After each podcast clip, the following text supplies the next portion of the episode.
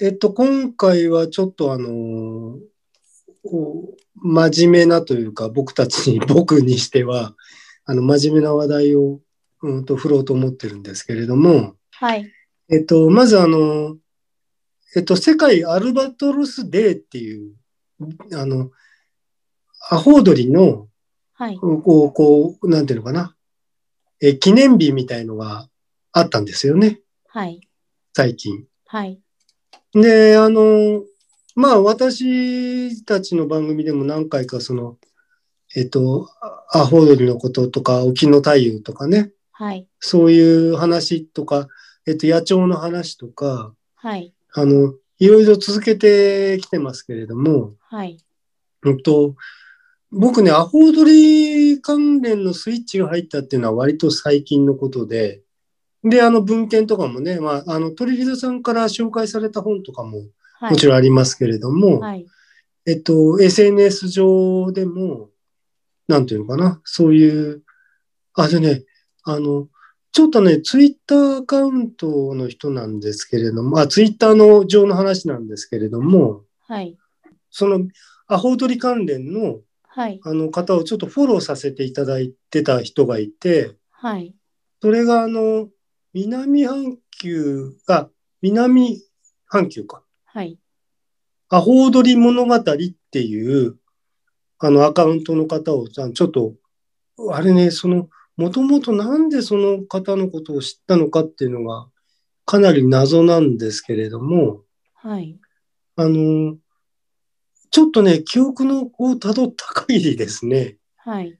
あの、偶然流れてきたタイムライン上に流れてきた方ではなくて、うんあのね、僕はあの、なんと絵描かれる人の方、そのたくさんフォローしてるんですけれども、はい。で、その中では特に動物の絵描かれる人ね。はい。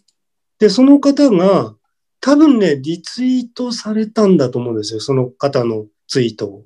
はい。はい。それで、あ、こんな面白いアカウントあるんだと思って、うんあの、まあもう勝手にその、うフォローしたんですけれどもね。はい。で、そしたら、その、やっぱりその方のツイートっていうのは、その、非常にその、アホウドリの生態とか、あと、い現在置かれてるそのアホウドリの状況ね、うん。うん、とか、あと、バイオロギングのこととか、はい。あの、いろいろ、あの、ツイートされてる方で、あの、お写真も、お写真は別の方が撮られてるものなんですけれども、うん。あの、お写真もすごく、こう、綺麗な、あの、可愛らしいお写真が多いんで、はい。あの、それをこう、で、で、見ていたらでですね、 はい。あの、その、その世界アルバトロスデーに関して、はい。あの、オンライン上の、うん。あの、講演があると。 はい。はい。はい。んで、それをその、そのツイッター上でその知りまして、ええ。で、まあ、あの、ちょっと事前申し込みをしなくちゃいけないようなタイプなんで、うん。あの、無料ですけれどもね、はい。えーで、申し込んで、えっ、と、これはちょっと鳥人さんにもお知らせしたというかう、ん。んで、あのーまあ、み、み、あの、講義聞いたわけなんですよね。そう公演でをすね。はい。なんか、ええもともとは対面で30人定員っていう公演だったみたいなんですけど、はい。うん今、その、こね、コロナウイルスの感染拡大のために、そのい会場イベントは今年やはり中止されたみたいで、いろいろこう、こう、み右に行ったり左に行ったりっていうことがあって、そう、最終的にはうんオンライン講代わ義。りに、うんそのオンラインで、えーとうん80人ってことだったので、まあ対面の時よりもむしろ50人分定員は増えているのあで、増えましたよねうんうんうん。これはじゃあ、その、僕ちょっと、まあまあメモしたこともありますけれども、はい、えっと、全体的なはい。流れぐらい行ってもいいのかな、これな、人とか。そうですね。えっ、と、巻貝さん、控えてありますかうんとね、僕はね、ええここはね、えっ、とね、いきなり本題に入っちゃってまあ、すね。なるほど。えっ、メと、モしじてゃああ、るんだけど。うんじゃあさ、先にちょっと今私、ホームページとか開けてるので、えっ、と、そはいはい。えっ、と、軽く紹介すると、うんえっとイベントのそのタイトルは、えっと世界アドアルバトロスデーシーバードウィークの、えー特別講演会はい。で、えっと全部で6個講演があって、はい。 1つの講演あたりだいたい30分くらい。 30分ね。はいはいはい。で、朝10時開始で、終わったのが、えー夕方、まあ途中にお昼休みを挟んで、終わったのが3時くらいだから、結構一日みっちり聞くみたいな感じでしたね。うわまあそうですね。まあ僕もみっちり聞いたんで、はい。まあ割りかしその体力使う あれでしたけどね。そうなんですよ。結構ねええ、あの、でも、ええあの、全然退屈するとか、あの、それは全然ないですよね。だれるってことが一切なかったですね。ないですね。あ、はい。で、あの、初めにあの、ちょっとお断りしておきますけれども、っていうか、はいこれあんまりこの内容について、内容をこの喋ることは構わないんだけれども、はい。えっと、えー、なんていうのかな。なぜその僕がこれ、やっぱ、あの、聞いたけど、別にこういうふうにこの放送にしよう、あ、放映というか、配信しようとかいうことをしなくても構わないわけで、はい。あの、だけど、なぜそれ、これやっぱりちょっと話してみたいなと思ったかっていうのは、はい。あの、今その、わ、渡り、あの、うっと、アホウドリが置かれてるその状況ですね。はい。えーで、その生態の状況とか、その、まあ、あの、絶滅の恐れとかね、あの、はい。どこでどういう問題があるとかいうのを、うん。やっぱり、あの、えっと、これ広く知ってもらいたいっていうことをおっしゃってましたよね。そうどでなたすかね。はい。あその問題点あとのしては、問題提起として。自分たちがそのできることっていうのでね、まず知ることからあって、で、その次にっていうふうに、他の人にもできたら、あの、伝えてくださいっていうふうに、あの、あおっしゃってましたよねおっしゃってましたうん。うん。だだからその一環って、まあ 僕たちがそのうまく話せるかどうかはまあ別にして、ええでも、そのこういうふうにそのいろんな人が、はあいの。世界中で考えてる人たちがいると。うん。あの、専門的な人もいるし、はい。あの、ファンのね、うん。あの、あの、アアホアホドリ好きだっていう、その、え人もいるわけで、はい。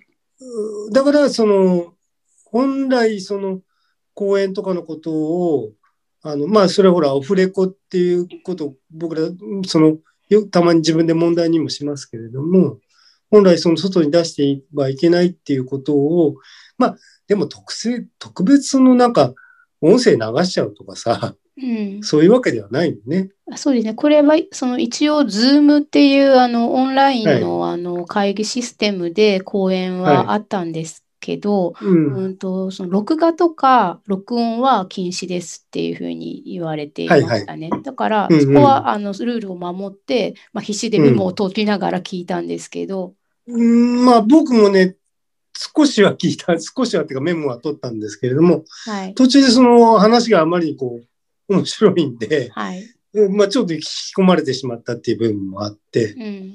ということでじゃあその大体その講義講演者とはい。演目みたいなことはじゃあそのメモの方から、鳥居さんの方から紹介していただいていいかな。あ、はい、わかりました。えっと、まず一番最初の、えー基調講演というふうになっているやつが、えーはい講演タイトルが沖の太夫絶滅寸前から再生へ。で、えー講演者は長谷川博先生ですね。で、この長谷川博先生は、あの、先日、備え討論で、あの、えーあ本を読みましたよね。あの、はい、はい。あれはそれえー著者で、そう著者はあの別の写真家の別の方ですけどね。。で、その、あの、あの、僕たち、あの、あの、親になるみたいな話。あ、そうです、あそうです。ほんと今はうい。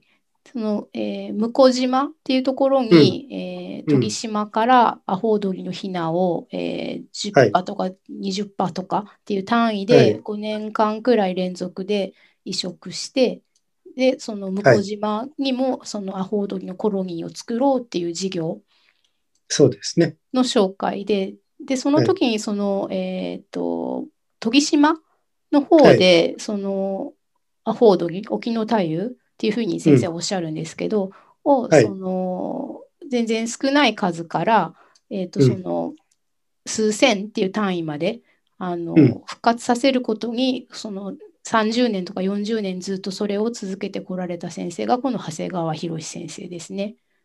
うん、そうですね。はい。うんうん、じゃあ、まあまあ、このことからじゃあやっていきますか。はい。あはいはい。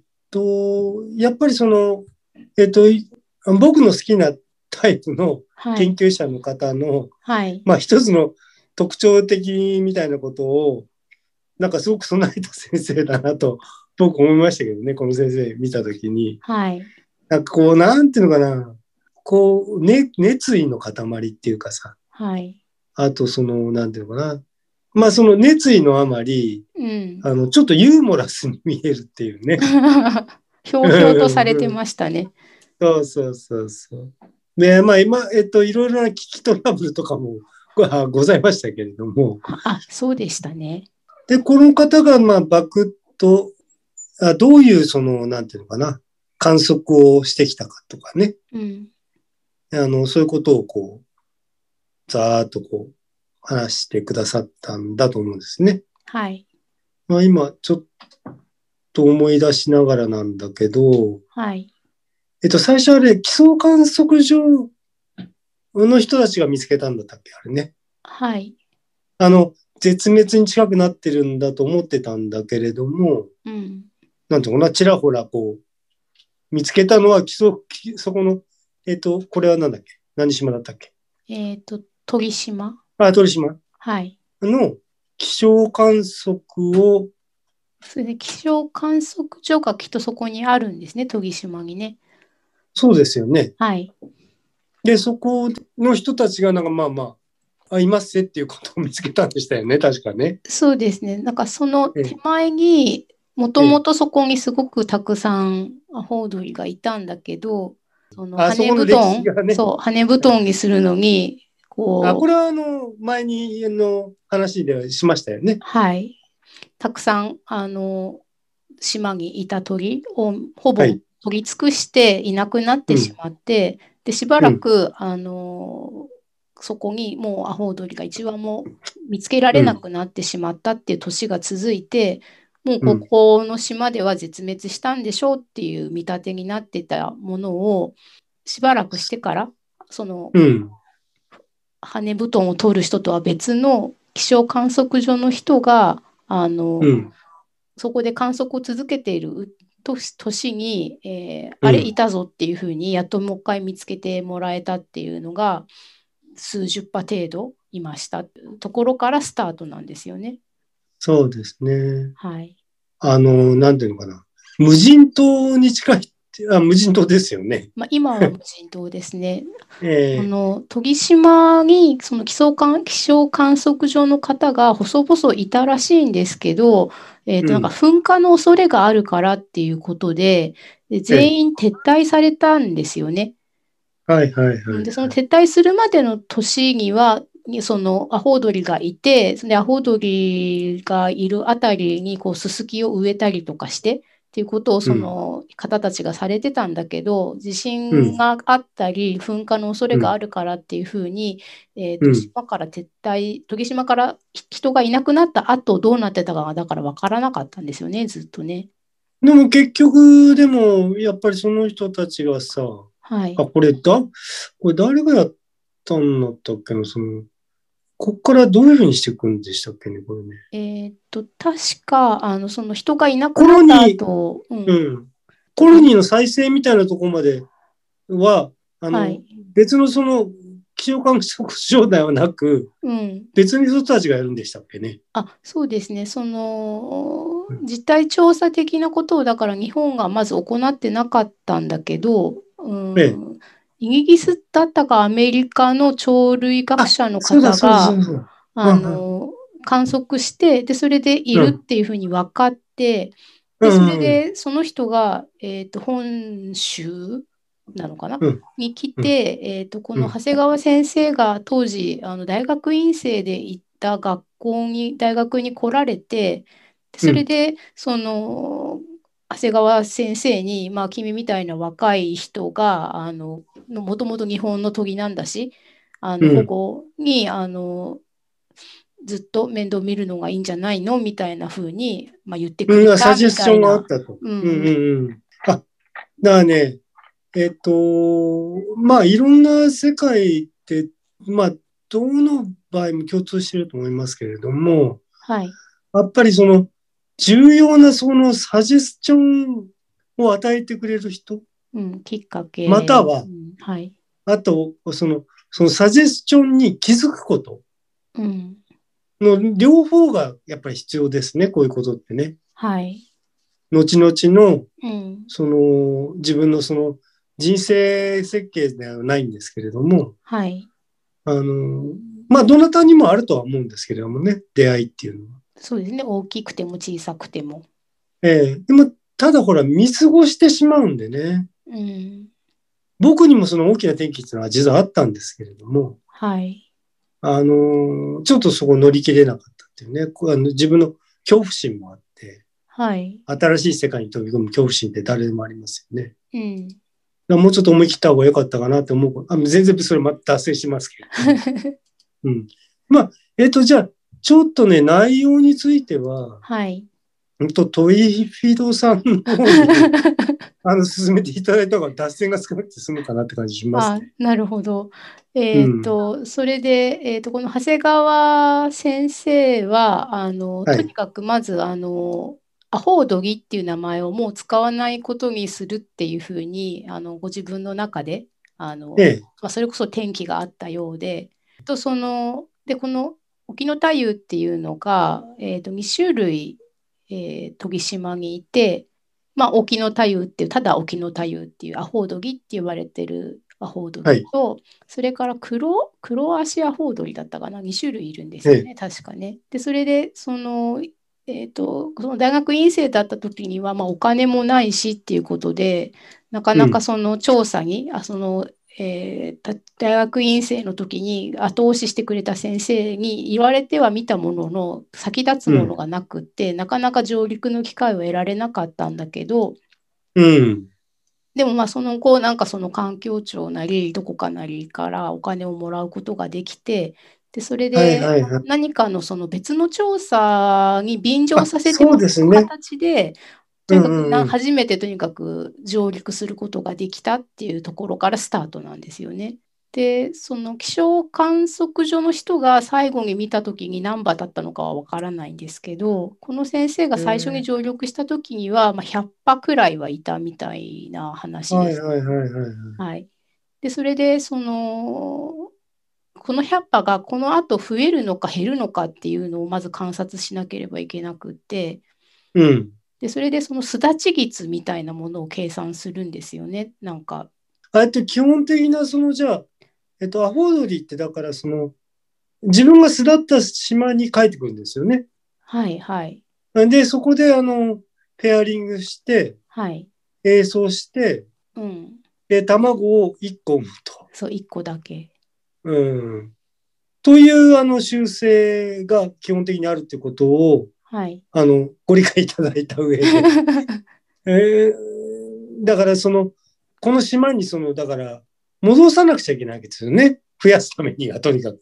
そうですねこの島に戻すっていうかそうそうですねこの島に戻ってきてそこで、うんえーとす繁殖してそこからえ巣え立つヒナの数が増えないことにはあの増えないってことですね。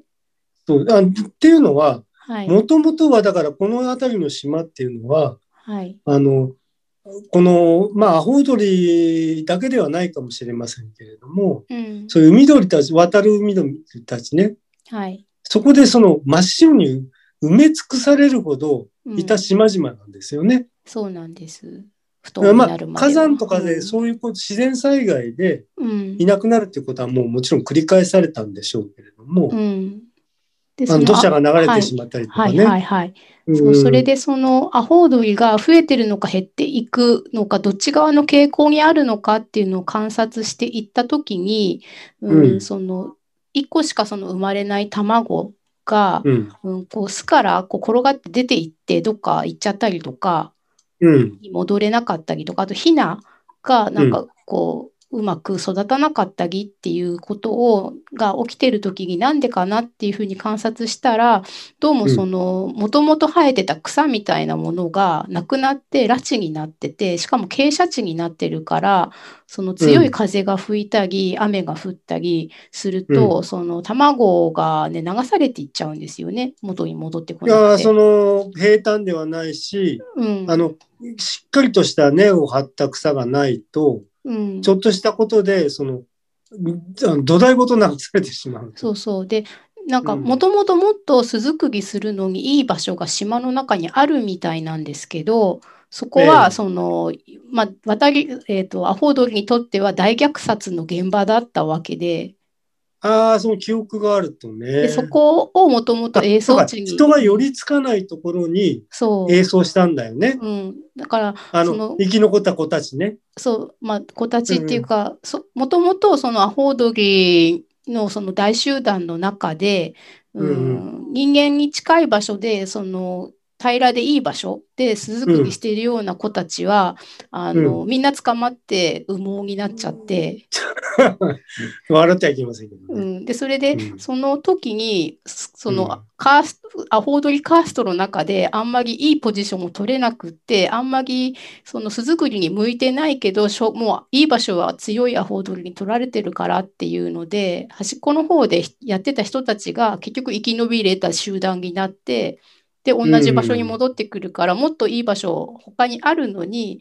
なんか、かたくなにね、その斜めになってるところで、そうですうね、んで、それで、ここからとにかくヒナとか卵が、その1個でも、あの転がらないようにしなければっていうことで、うんうんその芝とか、えっと、ススキとか、八丈ススキって言ってたかなを植えることから始めたんですよね、まずね。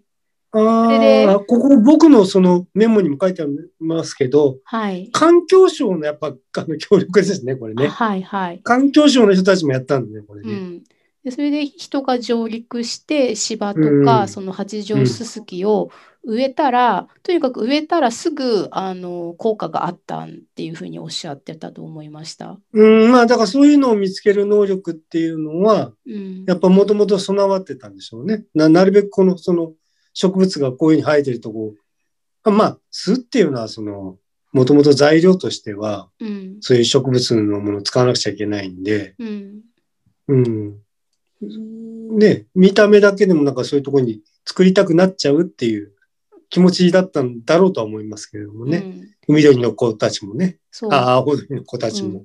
でうんそれでその、えー植栽をすることでまずその、ヒナの成長をして、無事に育つ率っていうのがアップしたんだけど、なんかその後、その場所が土砂崩れがあって、うん、せっかくはね、いはいはいはいあ、の、で、結構その映像地のど真ん中をドワーってこう土砂崩れで川みたいに、ああ、ちょっとそういうシーン、ちょっと今思い出した。うん、こうまあね、で爪痕みたいにガーってなっちゃうんだよね。そう。で、ここに雨が降るたびにどんどんまた流れ込んでいって、うんうんうんうんそれで、そのヒナがあうのん土砂に埋まって死んでる子が見つかったりとかねして、うんうんうんうん。で要するにこれは泥流が流れちゃうんだよね、火山灰だかそうですそうですら。うんうんうん。でもうこれは草を植える程度では無理でしょうっていうことになってでそれで今度大規模なその土木工事込みのあの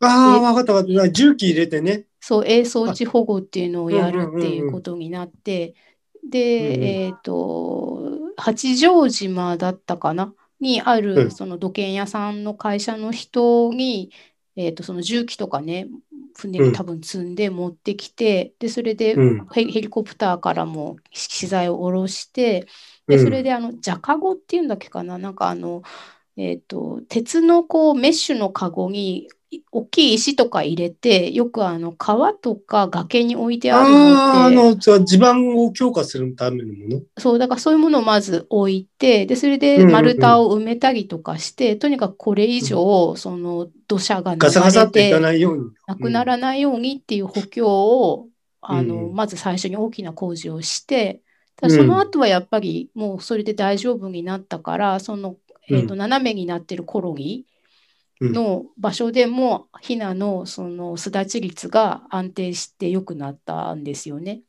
うんうんだけどその島の中のうーん本当は本来繁殖に向いている場所っていうのにはなかなかやっぱり辛い記憶をがあるのかなんかわかんないけどアホウドリが言ってくれない。来てくれなくて場所を移ってくれないって。そうそうだからここしかないのまずいからあうんっちにうこうん危険分散でね別の場所にもコロニーを作りたいんだけどかたくなに来てくれないから今度はそうんの本来ここがいいですよっていう場所にそのカップルを誘致しようって話になってうん。でそれであのデコイ作戦となんだっけあのあ、でこいね。な鳴き声を流す作戦を始めたんですよね。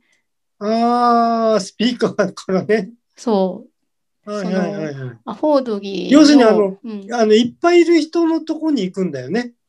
そうそうそう。修正として。うん、なんか安心感がやっぱりうんうんうん。他に誰かが先にいるとああそこ大丈夫なんだなって安心感があるみたいで。うんうんうん。あ、いっぱいいる。俺、人って言っちゃう。うんついね、人って言っちゃうんで。うあの んうんいっぱいいる鳥たちね。はい。同じ種類の鳥たちが、なるべくなんかたくさんいるとこに、ついみんな来るんだよそねそ。こが魅力的だって。うででんうんうもんさいなんか最初もうなんなんていうかこう鶏か卵かみたいな話でなんか誰かい,、いるってことをうやるのにでそれでうんえー、とそのと鳥の彫刻をたくさん作ってらっしゃる芸術家のアーティストの人にがなんかその、はいはいはい。ね、無償で原型を作ってくれたっていうふうに言っていてうんうんうんうん。結構大きいんですよねそのレプリやっぱりねカの元になるものはなくちゃいけませんかそらう原ね。型になるものを、えーとうんその研ぎの彫刻家の方が作ってくれたのを原型にして、えーポリカーボネートかなんかかなであのプラスチックでたくさんふ増やしてでうん来てほしい場所にたくさん置いて、置くだけじゃなくって、えーアコードリの声を録音したテープを延々流すっていうのをやって、でそれも流しっぱなしにしてると聞き飽きちゃうのか、うんうん。そのちょっ手とメリハリがなくちゃいかんと。そう来なくなるからそういうのうもんおぎおぎこう手を加えてでそれでそのコロニーの別の場所にコロニーをあ新たにその誘致して作ることに成功したんですよね。はいはいはい。そうね、だからね、なぜその、お思いもよらない人たちの協力っていうのも必要なわけよね。だからそういうデコイ作ってくれる人とはいかさ。はいうん、こう、こう、だから、そういうですね、そういう広がり方が、うんあの、なんか素敵なとこだなって、僕、ちょその時思ったんですよね。うんあの、分野の違う人に、だから、あの、そう要するに土建屋さんが入ってくるとか、うんうんうん、なんかいろいろこういうことが積み重なってってか、全体的なそのプランを描く人っていうのも大切なんでしょうけれども、ううん。んですでえーとあのはい音南アホウドリ物語の方のフォローしてる、あーっと、出してくれるツイートの中に結構動画とかそういうものもありますんで、ぜひそのアホウドリの鳴き声っていうのをね、あー聞いてほしいと思うんですよ。うんかなり印象的な鳴き声なんで、うんうんあとこううんくちばしをねカタカタカタカタってカスタネットみたいにねそういそううそうそう。音とかでそれでかなり独特なメはいものなんでね。はいはい。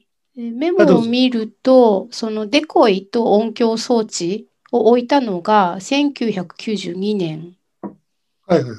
で、それで、それを撤去したのが2006年っていうふうになってて、なんかこんなことがあったって全然知らなかったですよね。割とそんなに、僕たちから、僕たちが僕からしたら、うん。あの、普通に大人になって見てた時代なんですけれどそもう、すね。ごく最近で、で、うん。まあ、インターネットもあったはずなんだけど、そのうんクラウドファンディングみたいなことが果たしてこの時やってたのかやってないのかとかね、うんうんうんまあ、今ほど盛んじゃなかったのかもしれないけど、なんかそうんのデコイをね、一体その寄贈するのにいくらみたいになってたらさ、私知ってたら、なんかデコイにその課金したのにとかってね、うん。あの、じゃあ、あの、あの送ってくれたには、あの、デコイにその、あの、 鳥ひぞっていう、あの、ネーム刻みますみたいなね。ね、サそーうビスがそあうるそう、ね、あの、神社に巻き貝でこい、鳥人でこいっていうのがあのね。ね、研ぎ、研ぎを寄贈するみたいにさ、したかったなとかって。まあそう、あの、できることって、ね、現場に思うことは僕たちできないんで、なかなうかん。ね。そういうことでしかね。うん。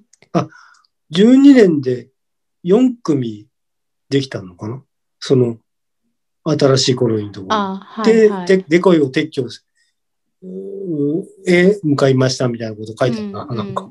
そうですね。デコイを最初に設置したのが92年で、それで、その場所で、えっと、初めて、あの、デコイじゃなくて、本当のカップルが卵を産んでくれるまで3年かかってて、うんうんでもその後は、あの、そこで巣立ったヒナがその場所に帰ってくるから、うん。っていうので、それから10年くらいでもう一応大丈夫だねって新しいコロニーが定着したねっていう風になってでそこかうらんそれでさもうこれいらないねってことでデコイと音響装置は撤去したんっていうことになってますうんうんね。うんううん。ん俺ね、だから、この時にね、なんかちょ、これ、感想だけ書いてあるんだけど、はいメモに。はいだからほら、僕たちって、だから日本うんに住んでるってさ、うん割とその大陸系というよりは、あの、海洋系民族って言っていいと思うんだよね。はいで、あの、この海の渡り鳥っていうのもさ、うんあの、あんまりその陸地側を行かずに、うんその海沿いと海の上をこう、わーっと渡っていくわけだよね。あのハワイとかさ、あの、あの、もそうだし、あの、北の方とかね。はいで、南の方うんとかさ、アジアのヘリとかさ、 はいあっちのさ、あので、あの、オーストラリアとかなんかあっちの方とかもさ、はいだから海を渡っていくものに対する、あの、なんていうのかな、共感の持ち方はいで、なんかものすごいあるなと思ったんだよね、俺ね。うんだから俺たちもこうやって、ちっちゃいほら、丸木船でさ、とかさ、はいどこでやったんだろうなとかさ、うんうんこの人たち、この人たち、人って言っちゃうけど、この鳥たちも、はいあの、非常にそう、まあ、困難であるって言えば困難なんだけど、そういう生き方であるものなんだって思えば、ただそういうふうに生きてるだけなんですっていうことも言えるわけだよね。はい渡っていくっていうさ。うんで、取られちゃって絶滅しちゃってとかなっても、うんやっぱりその同じ、その基本的な行動はやめないとうんね。うんえー措置に戻ってくるとかさう、んカンバックサーモンじゃないけ ど。うん、ほんで同じですよね。 そうですね。基礎本能とはちょっとまた違う、その、産卵のためとか、うん。あの次の世代をうん残すために戻ってくる場所っていう考え方。はい。で海を伝ってとか、うん。で、そういう渡りをするものね、はいあ。の行動範囲の大きなものっていうのをさ、うん。あの不思議さっていうのをすごく感じますよね。そうですよね。うん。まあまあ、これはこう個人的な感想なんで。あの はい。話は進めていただいて結構。はうい。んで、それで、えっと、長谷川先生のお話は、だからこれで、その、とにかく、えっうとん、研ぎ島における、えっと、コロニーを増やすことに成功して、2つのコロニーで、たくさんの、あのう、んえーアホウドリが繁殖するようになって、まあ、繁殖成功率がだいたい7割くらいっていうふうに、はいはい。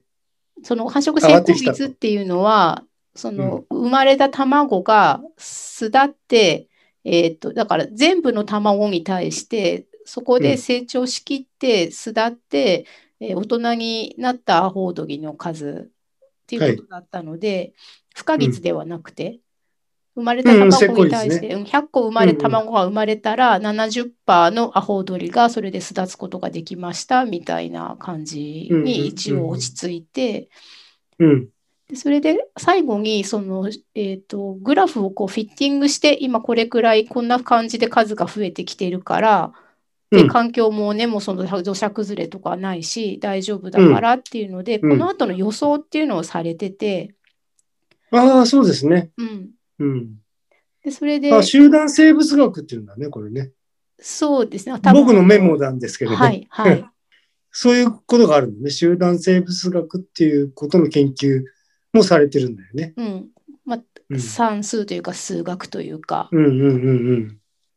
でそれでそれうんと、今だいたい、えー、と繁殖するつがいの数がはい1500組くらいあって、はいってことはまあつがいの数だからオスメス合わせて3000羽ってことなんですよね。ええ。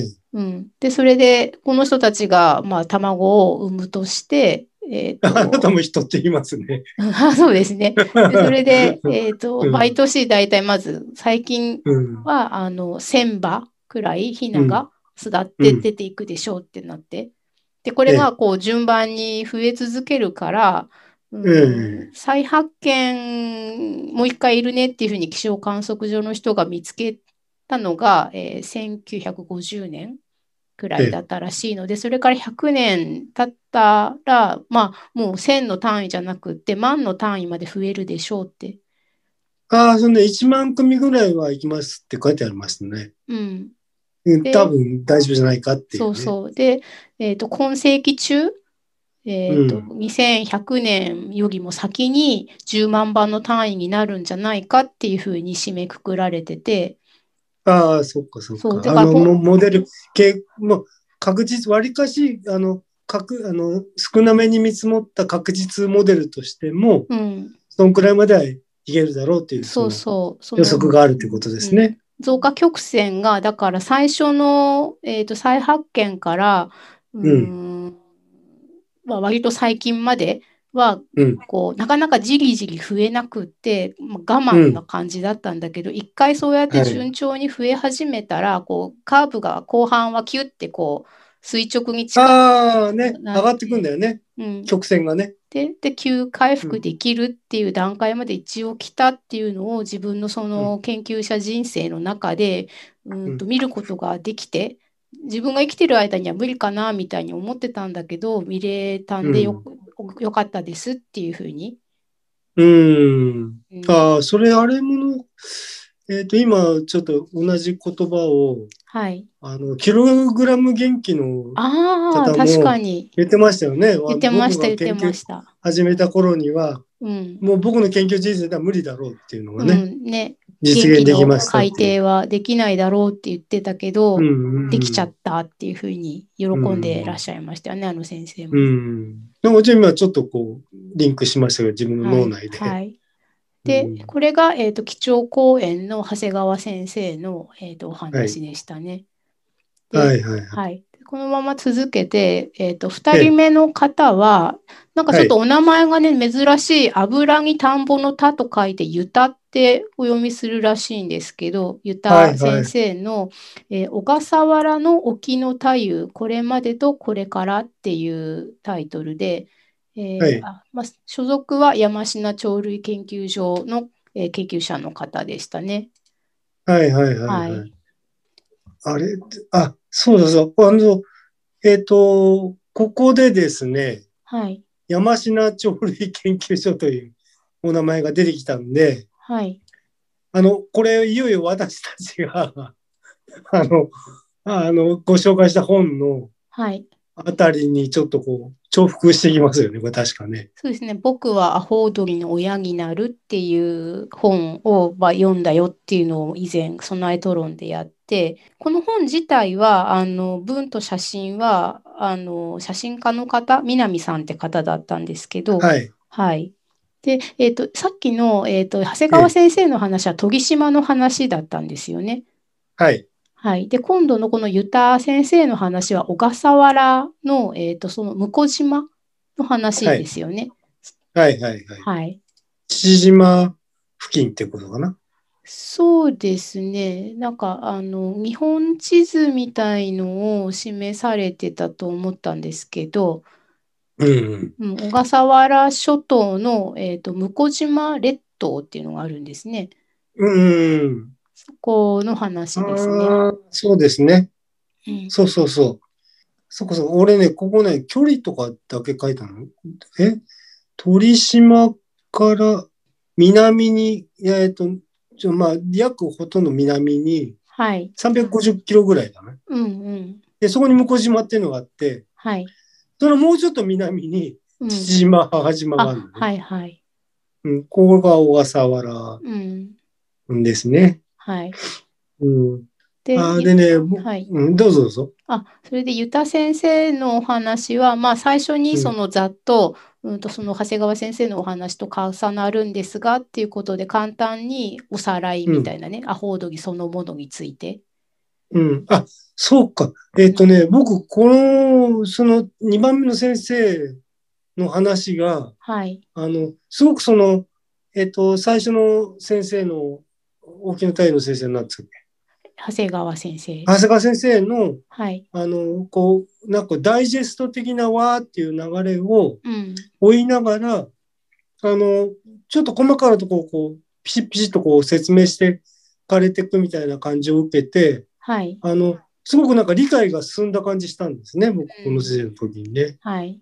この先生もなんかね、見た目がね、見た目の話はまあしちゃあれだかもしれないけど、こう山男っていうか、ああ、そうなんですよ。だって、あの、だって、はっきり言ってさ、はいあ。の、冒険者ですもん ね。うん、パイオニア。だって無人島にさ、うん、上陸してとかさ、はい。で、テント張って、はい。なんかそういうことする人たちですもんね、そうですね。基本的に。はい。うん。うん。あ、どうぞ。あ、はい。で、それで、うんえっと、まあ、おさらいがあって、で、その、研ぎ島で、うん、なんとか、あの、うん。ヒナが順調はいに孵化して、あのまあ、巣立つようになりましたと。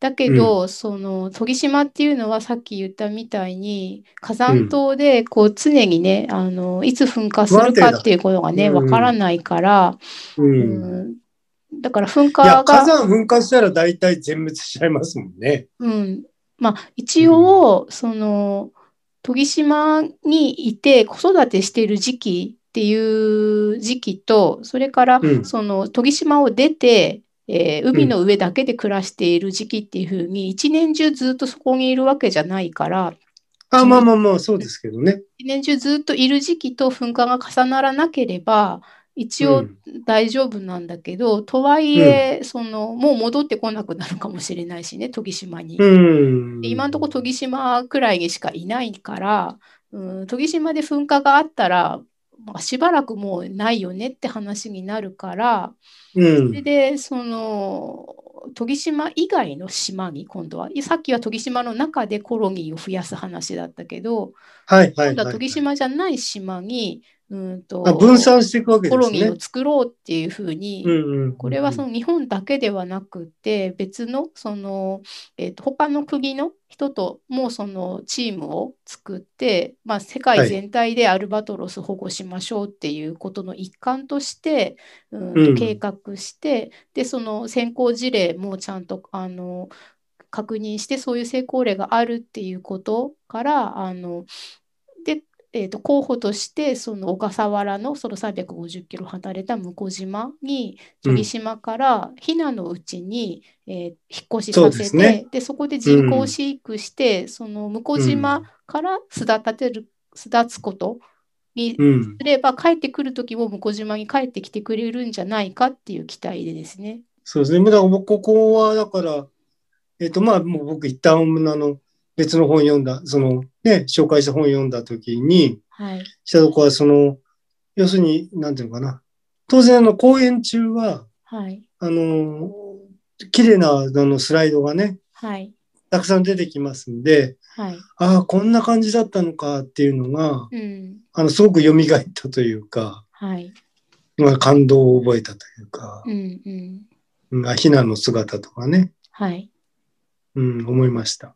はい、あの、なんていうのかな、運ぶ苦労とかさ、はい、あの姿もその、お写真が見られたんで、ねえ、なんかね、うんおとなしく運ばれるのかなってね、思ったけど。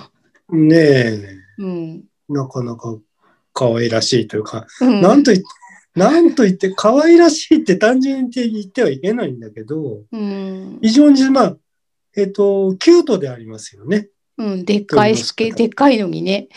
うん。特にヒナはね、キュートですよね。ね。ね。でなんだからうん。うん。なんかとっくりみたいなね、でっかいとっくりみたいな形してるんですよね、ヒナのフォルム、全体的なフォルムが。ねえ、あの、ちょこまんとこう、座ってるね。うん、で、ここうなんなんとこにか、ポコンと。ね、お皿状の、あの、す、すばちっていうか、にちょうどお尻が収まるような丸い感じでね。うん、あまあ安定、これが安定するその巣の形なんでしょうけれどもうね。ん。自分の体を安定させるために、あの、労力を使わないで済むような巣の形うん形状というのかな。うんうん。ポコンと収まるっていうね。うん。うん、だからまあ実際にこの避難を移そうっていうことの前にその向島でもそのデコイとね音響音声装置をやってみたんだけどその一応来てはくれるけどそこでそのコロニーっていうか繁殖してくれるとこまではいかなかったから行かないと。うん。うんでなんかここれれはを最終手段というかね。ね悠長に続けててもねダメだからっていうことでうん、えっ、と、2008年から2012年までの期間に、その、うん生後1ヶ月に、えー、研ぎ島で、生後1ヶ月まで育ったヒナを、えーまあ、そこと、部分の話はあんまりされてなかったけど、まあ結局は親から引き離して、で、それで、そこがね、うんまたちょっと、まあ問題じゃないんだけれども、うん、まあでも、その、避難をとにかくはい別の場所に移さなくちゃいけないと。そう、で、その、卵を、じゃあ親鳥をこっちに連れてきて、そこで卵を無理やり産ませちゃおうっていう考えももしかしたらあるのかもしれませんけれども、でも相手は鳥だからね、飛んでどっかそ行う、っおちゃそうよらねくそれはうまくいかないと。うん、うん。だから、あの、申し訳ないけど、その全体の中の、うん、あの、数話のね、うん。避難をこっち移させてくださいってね、そうそう。うん、ね移したわけですようね。んで、だってさ、あの、ちゃんと孵化して親が育ててたら、うん10羽に7羽はちゃんと巣立つって分かってるものをさ、親から剥がして、あで、の人が育てられるかどうかもわからずにね。ね、人工的に餌もあげて、だから一羽でも、こう、なんて言うんだろう、うまく育たなかったら、あの、元の島に置いとけばちゃんと育ったものをっていう気持ちと常にセットだったと思うんですよね。ねまあこれは必私死さの、がね私の推測ですけど、いや、それはそうだと思いますよ。ね。あのえ、非常な責任感ですね。うん。うんでその最終的にその全部で合わせて70羽を移送して、で、うん巣立ったのが69羽っていう1羽だけちょっと残念だったけどでもやっぱこれすごいですよね、なんか、そう、成功率とし、成功率って成功と言ってはいけませんけれども。うん、うんやり遂げたまあっていうね、ちゃんとね、うん。だから、そこもいろんなシシミュレシミュレーションとか、はい、あの考察とかはね、うん、いろんなこと考えたんでしょうけれどうん、うも、ん、まあ、うまくいきましたよね。はい。え、それ餌のね、作り方とかね。うん、そこはあのうん本とかをね、読んでそう、なんかこそうです、そうです。ゲーってで、その後すぐ吐いちゃう人とかもいるか、避難をいるから、うんもう一回ちゃんと上げてみたいにして。で、なぜかというと、うん、なんだっけ。とにかく、えヒナのうちやたらでっかくなんですよね。そうです4ね。か、あの、これはその最初の方のあれのところでメモしてありますけど、はい。 4ヶ月で5、6キロ増えるって書いてあるな。うん、体重それくらいになるって。 うん。で、そういう勢いで食わせなくちゃいけないわけですよね、はい。人 が。だって捕食しませんからね。うん、親が持ってくる魚だけで。ね。ずっと行くわけだから。うん、それをまあ人がやったわけですよね。そうですね。イカ、イカミンチにしてみたりとうか、ん、うん、うん、なんとかね、ジューサー使ったのね、うん。うん。あ、残り食ったとかね。 はい。まあ、武装はほら、僕ら、その、現場じゃないから、ついさ、見て、その、あ、でもさ、こういうの、僕笑っちゃったりするとかするけど、はい。あの、そういうふうにさ、楽しむ気持ちもさ、うん、あの、悪くないと思うんだよね。あ、そんなにさ、厳しい環境にあるものをさ、そんな笑っちゃってとかさ、ああ。そこまでの俺目くじらはないんだよね。うん、うん、うん、か、かわいいもん。だってさ、かわいいもんっていうかさ、本人たちは別に可愛いと思ってそこにいるんじゃないんだけれども、本人っていうのは都議ってあことであ、すね。 本当にねはい。本当にだそそうのなん、だえけーこのど。け、えっ、と、ユタ先生のことではなくてね。あそうそうはそうい、。はい。なあの、そうやってさ、で、そういう気持ちなかったらさ、うん。やっぱなんかいろんなもんなくなっちゃうんだと思うんだよね。そういうのを。めでる気持ちっていうかうさ、ん、うん虫めでる姫ではないけれども、うん。うん、なかなか、そう、そこまで僕否定するつもりはないんだよね。はい。うんああ、どうぞ。 あ、はい。 えっと、それで、えっ、と、全部で69話の、こう、引っ越ししたヒナが巣立って、で、その後、うーん、アホウドギは、あの、うんその次の年にいきなり帰ってくるわけではなくて、北の海でせっせとご飯を食べて、はいで、それで、その、三早くて3歳とか4歳になって初めて帰ってくる。はいはいはい。うん。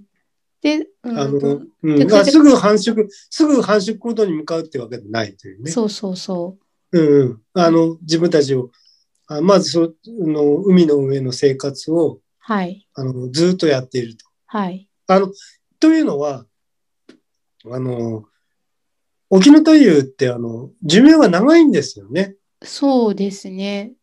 何十年ってね。うんだからうん6、70年とかいうはい。のもあるんでしたっけね。はい。うんうんうん。だからあの、えっと、飛んだ距離っていうとなんか地球を何周分みたいなさ、うん。そういう言い方もされるっていうね。うん。意外とだから、その島に戻ってくるのに時間がかかるんだけども、はい。それはそのロングスパンの中のうん。考え方ですからね。い。長いってわけじゃないんだよね。うん。 あ人をさ、待ち遠しいからさ、早く帰ってこねえかなと思 うけど、そうはいきませんっていうね。うん。うん。で、それで今年は帰ってくるかな、どうかなっていうのを、まあ、毎年、うんモニタリングをして、はい。で、2011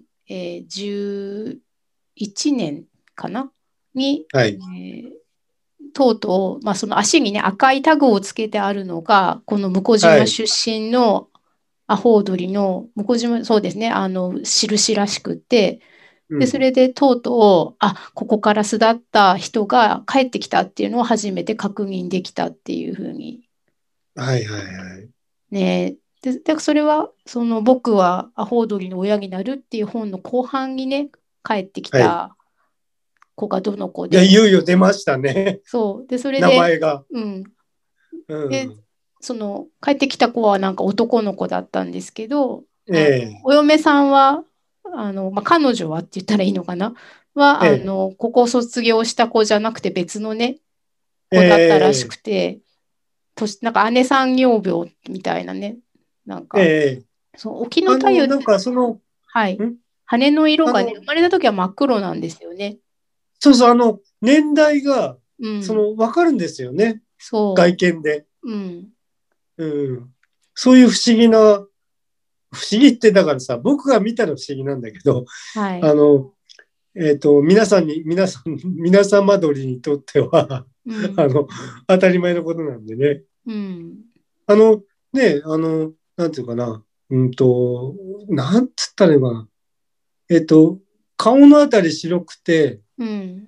あの、顔の、ちょうどヘアスタイルみたいにさ、うん。もみあげの長い、長いヘアスタイル みたいに。お土産ね。はいはあい。の、ね、黒いとこが残ってるみたいなね。はい。それがだんだんこう真っ白になっていくみたいな。うん。最終的には翼と尻尾のあたりに黒が残るくらいで、頭も全部白くなって、で、白くなったところが真っ白ではなくて、ちょっと金茶色っていうのかな、薄くね。はいはい。で、くちばしがピークでね、足と。うん。う。。うん非常に美しい鳥ですよね。うん。なんていうのかな。幻想、幻想的って言ったらなん、なんその目つきとかもさ、うん。すごくこう可愛らしいっていうかさ、可愛らしく、なおこう鋭さみたいなね。うん。 あんまあなんかそういうなんか見た目のことばかり言ってしまいましたが。まあルでキズも、 ムでは、ルキズムではありませんね。うん、でもその前から知ってましたよねあの自分が子供の時からアホウドリっていう鳥は実物は見たことないけど写真では、名前はもう完全に知ってますしね。うん、だけど可愛いって思ったことはなかったんですよね今回こういうのいろいろ知るまでは。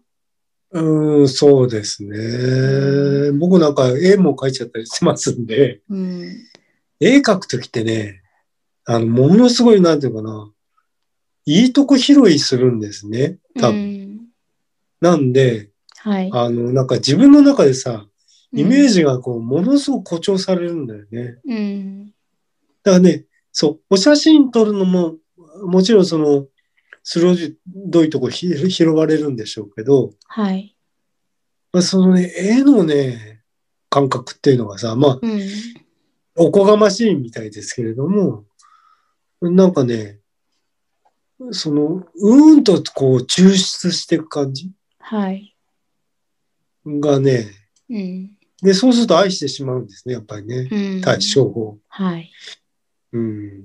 ということはあります。うんあ、でどうぞ。はい。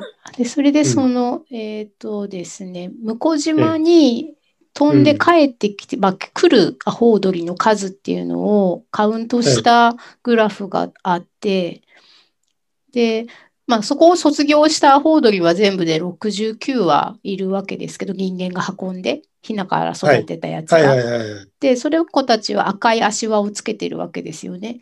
えでえ、そうじゃなくってえーそこを卒業していない野生のというか人工で育ててないはいやつとどれくらいの割合になってるのかなっていうのが一応その経年変化でだんだんあの野生個体がたくさんあの一緒に来るようになあっ。ている一緒に連れてきてると。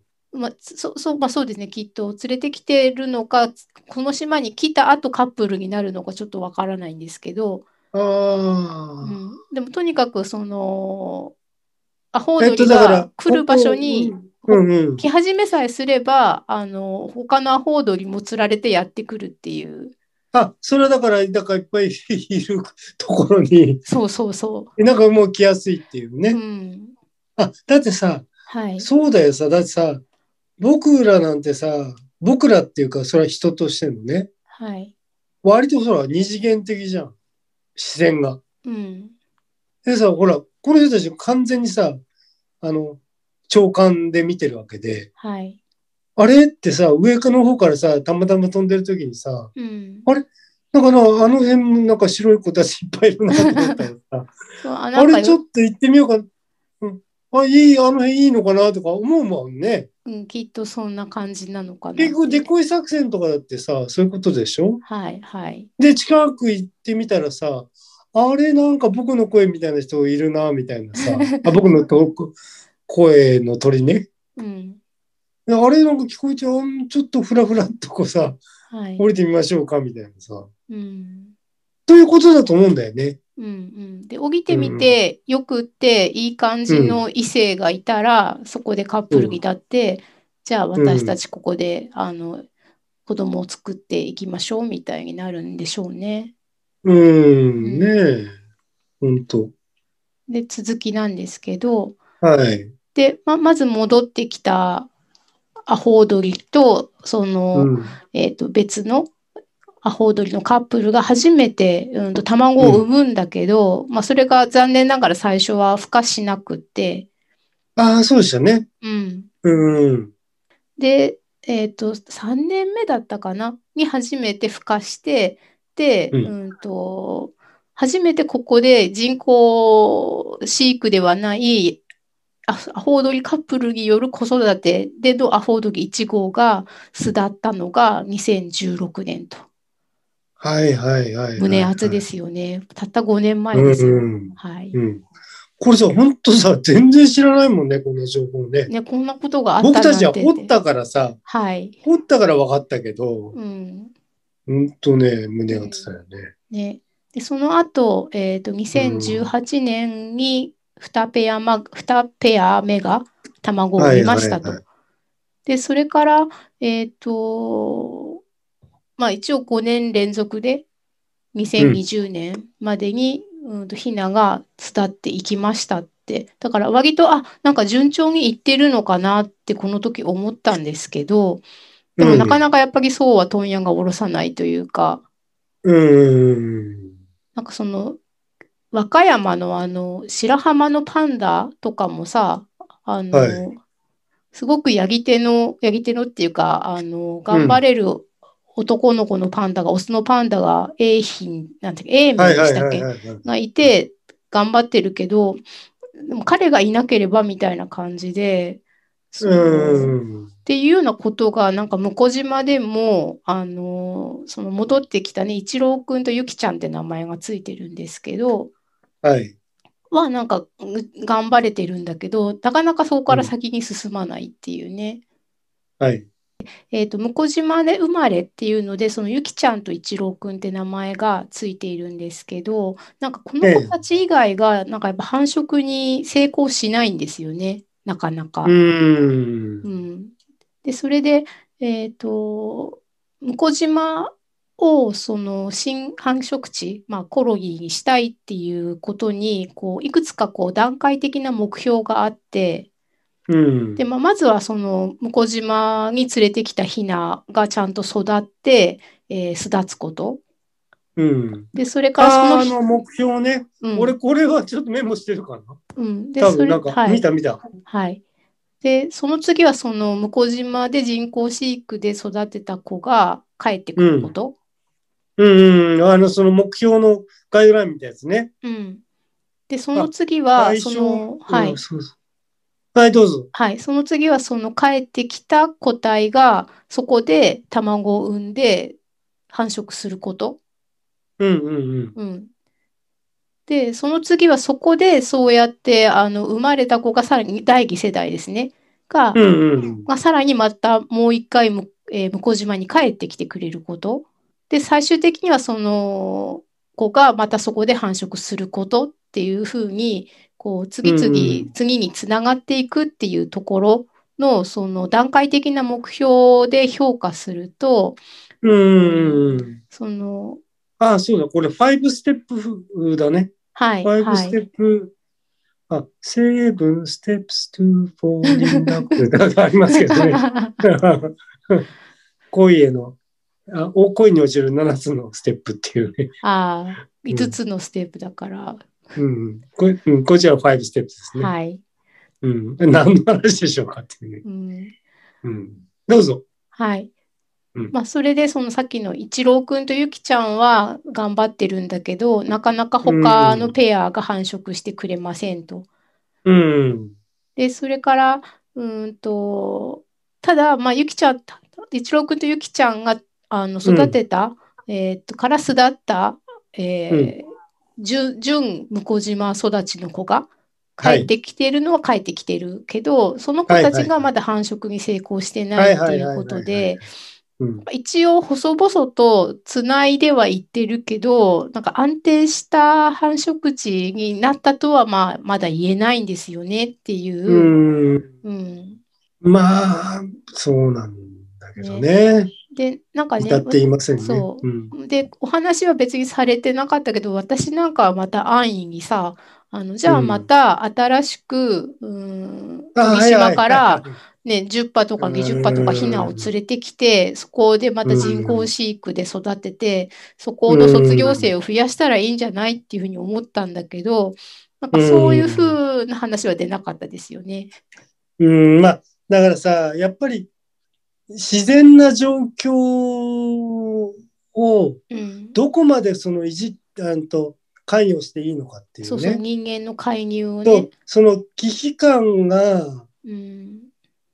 あと保護と言え言っても、うん。やっぱり必要最小限のところでうん。止めておきたいって思う思うよね、みんな。きっとうん。無制限にやればいいってもんじゃないと。そうですね。それに、あとは、うんあの、まあ、国際的にも日本の国の中でも、えーうん国の特別天然記念物に指定されてると思うんですよね。はい。そうするともう本当に、あの、羽1枚取るのでも、すごく、あの、しっかりした許可をもらわないと、うんなかなか許可が下りないっていう風なこともあっそうて、ですね。うんで、まあ、一応う、んすぐ近くというか、アホウドリ的には近い350キロの距離に、えーもうたくさん増えてる、あの、うん研ぎ島のもいて、そこからどうやら、あの、見には来てみるみたいだから、すごく時間はかかるけど、一応このまま、そういうのが来続けてくれさえしてれば、自然に定着する時も出てくるのではっていう風なところをきっと見見てる最中なんだと思うんですよね。そうです。でもさ、本当にさ、あまりに最近のことだもんね。そうなんですよ。信じられないよね。うん。もっと昔からやってたと思うもんね。ね、もうつい去年とかね、一昨年ぐらいの話だから。そう、本当ホットトピックなんだよね。うん。恐るべきことに。ね、だからこの後はうん今これでその長谷川先生とユタ先生の話を聞いて今年っていうところまで一応ね状況が分かったっていうふうに私たちもなってだからこの後は本当にオンタイムっていうかリアルタイムで今どうなってるのっていうのを気にしていくっていうか、ね、注目し続けていくっていう感じになりましたよね。うん。うん。あ、だからね、はい。ぜひあの、なんだっけ。私がそのフォローした、 はい。あの方をね、ええ。えっ、と、ちょっとまあ、この先にあの出てきますけれども、はい。あの、あの研究者の方の、はい。あの、ツイッターのアカウントをフォローしていただければ、うん。あの、いろんな情報出てきますんでうんう、んうん。うん。僕も随分なんかね、はい。教えていただいたというか、その、単なる、単なるって言ってはいけませんけれども、ツイート上のね、はい。フォローしている方からの情報としては、うん。あの非常にこう楽しくて、うん。あの有意義な情報をね、はい。あのいただきましたんで、うん。まあ、だからこの講演ももちろんね、それがなかったら分かんなかったんだから、そうですよね。うん、本読んでたとか。うん。だからそういう、だからインターネット上のアクションって、よくアウトリーチってさ、はい。あの発信者の方っていうか、あの、例えば、あ、今、大体、あと2番目までは話し終えたんだっけはい。ああ、そうですね。じゃあ大丈夫ですかね。はい。あの、編集後期じゃないですけれども、はい。はい。あの、アウトリーチを考えて、あの、えっと、科学的な、その、科学、サイエンスコミュニケーターの方とかが、はい。いかに知らない人に対して、うん。うんと、リーチできる話をかの考えなくちゃいけないっていうことで、はい。あの、アウトリーチっていう言葉が使われますけれども、うん。そうではなく、うん。あの、自分内の知識のアウトリーチはい。って非常に大切だと思うんですよ。そのサーチする能力とかさ、はい。サーチする気持ち、うん。自分のアンテナの張り方。はい。で、そのアンテナのじゃあ、あの、感度の上げ方とか、うん。育て方とか、はい。それ、あの、方向性はまあ人それぞれでいいんですけれども、はい。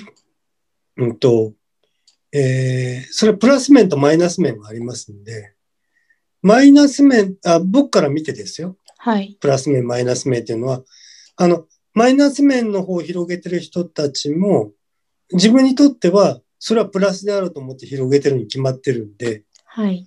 あくまで僕から見たプラスマイナスの話になりますけれども、うんと、両側、うんうんと、自分がフラットなゼロの立場として、えっと、右側がじゃあプラスで、左側がマイナスだとしても、その両側にこう広げていくことができますんで、ただ、その感度を上げとかないと、うん。あの、僕ね、だからね、内輪でぐるぐる回りっていうのはもうすごい嫌で、はい。うんと、自分内の頭の中のライブラリーっていうことをぐるぐる巡りすることありますけれども、はい。あの、要するに、情報への感度っていうことに対しては、あの、なるべくアウトリーチしたいわけですよね。うん。で、だから、全然自分に興味のないことでも、うんと、一回ちょっとかじってみる。あの、食わず嫌いじゃなく、ちょびっとかじってみると。はい。あの一切そこちょっとこう耳塞いじゃうとそれはそれで楽しい世界なのかもしれないけど、うん、だからやっぱりだから自分の発信したものに対しても、あの、批判、とにかく批判にさらされたい。はい。批判してくれませんけどね。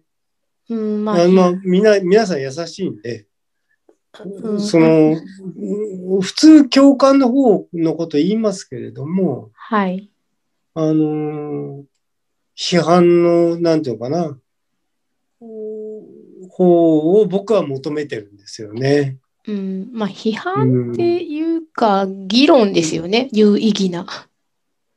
あ、そうだ、批判ってそう、あでも、批評って、あ批判じゃなくて、批評っていう言葉があるでしょはい。批評、批評会みたいなさ。はい。あの、うん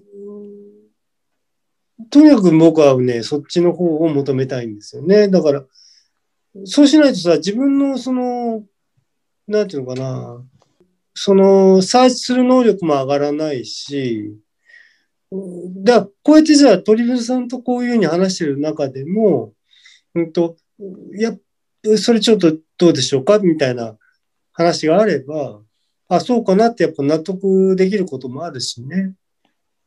だからそういうことがでもその対話の大切な、あの、そう、ああ、そうですね。ああ、素敵ね。ああ、いい、いいですね。っていうんじゃないはい。ことが僕は俺絶対必要だと思うんだよね。うん、まあ、私もそう思いますけど。はい。うんうんうん。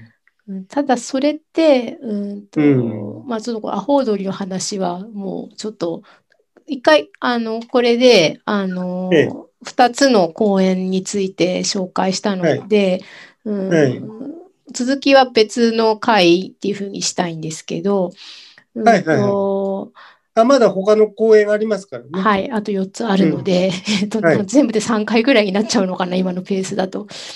うーん、まあ3、4回っていうか、まあなんか増えてもいいですけどね。これは面白い話だったんで。うんうん。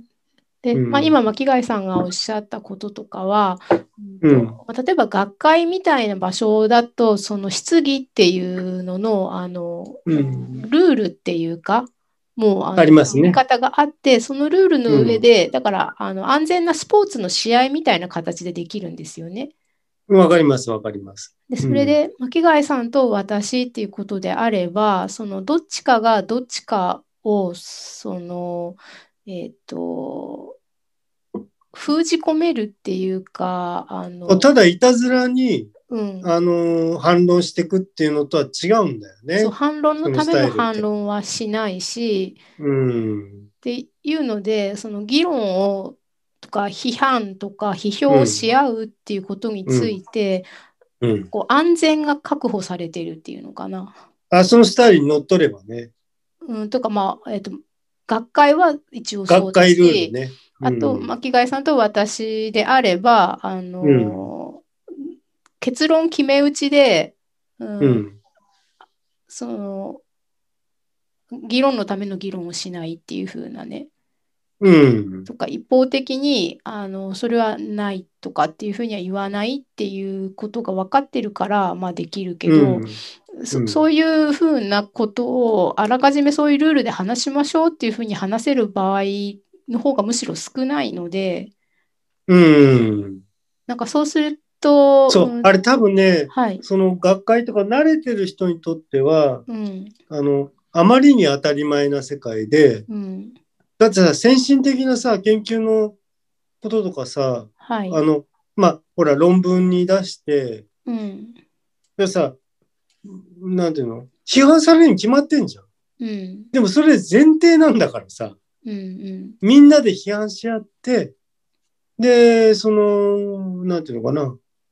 あの、ほら、あの、やっかむとかさ、けなすとかじゃなく、ここはこういう意味で間違ってますよっていうことがう、んあからさまにあればさ、はいそこを指摘した方がいいに決まってるんで。うんで、それにこう、さらされるのにこう、ちょっと慣れてる人たちと、うんまあ、もともとだ、そういうもんじゃないんですっていう。ね。だから全部さ、そういう世界のあ違うジャンルを違う基準でその、まとめて判断してはいけませんけれども、俺はどっちかっていうとやっぱさ、表現、なんていうの、こういった例えば、ポッドキャスト世界とかみたいな表現形態でも、はい。うん、どっちかというと、まあ、その、批判ってなんかすごい必要なんじゃないかなって思ってる立場なんだよね。はい。でそんな意見出ませんけどね。うんまあ、これで、例えば星1とかさ、星2とかいうことはあるのかもしれないけど、あ、採それ以点外とはまた違うんじゃないですかね。そうなんだよね。うんうん。まあ、星はそう、だってあの好き嫌いでしょ、基本的に。あまあまあまあまあ。うん。うん。てかまあ、あれをつ、つけることとかつくことに、あんまりその、うん、意味をあんまり感じていないので、そうですよね。うん、私自身はつけたりとかしないんだけ ど、ただまああ、ー俺ね、はね、はい。星5の気持ちがあるときだけ星をつけますけどね。うん。それ以外は一切しませんけど、あの、ポッドキャストに関してはね。はい。 で、あの、けん例えばなんかこう、自分でちょっと批判したくな、批判っていうんじゃないんだけど、これ、これ今回どうだったんでしょうかっていうことは、あの、こっそり DM するとかね。 それは僕やりますよ。はい。やったことあり、いややりますってしょっちゅうやってんじゃないですよ。うん。あの、すごく愛してる番組に対して、はい。あの、なんていうのかな。あれ、今回これ、あの、どうだったんでしょうかなんか随分、なんかこう、毛色が変わっちゃった感じしましたけど、みたいなことを、ああ。あの、あの僕としてはちょっと疑問だったみたいなことをね、うん。うん。あの、話し合うためにね。うんで、きちんとそういう人って、だから、えっと、いや、僕たちそういうことじゃなくて、こうだと思ってやったんだけど、みたいなことをね。あ、あーそうだったんですかみたいなことをお互い納得できていくっていうことも、まあ、今や、その、ネット上だとできますんでね。うん。うん。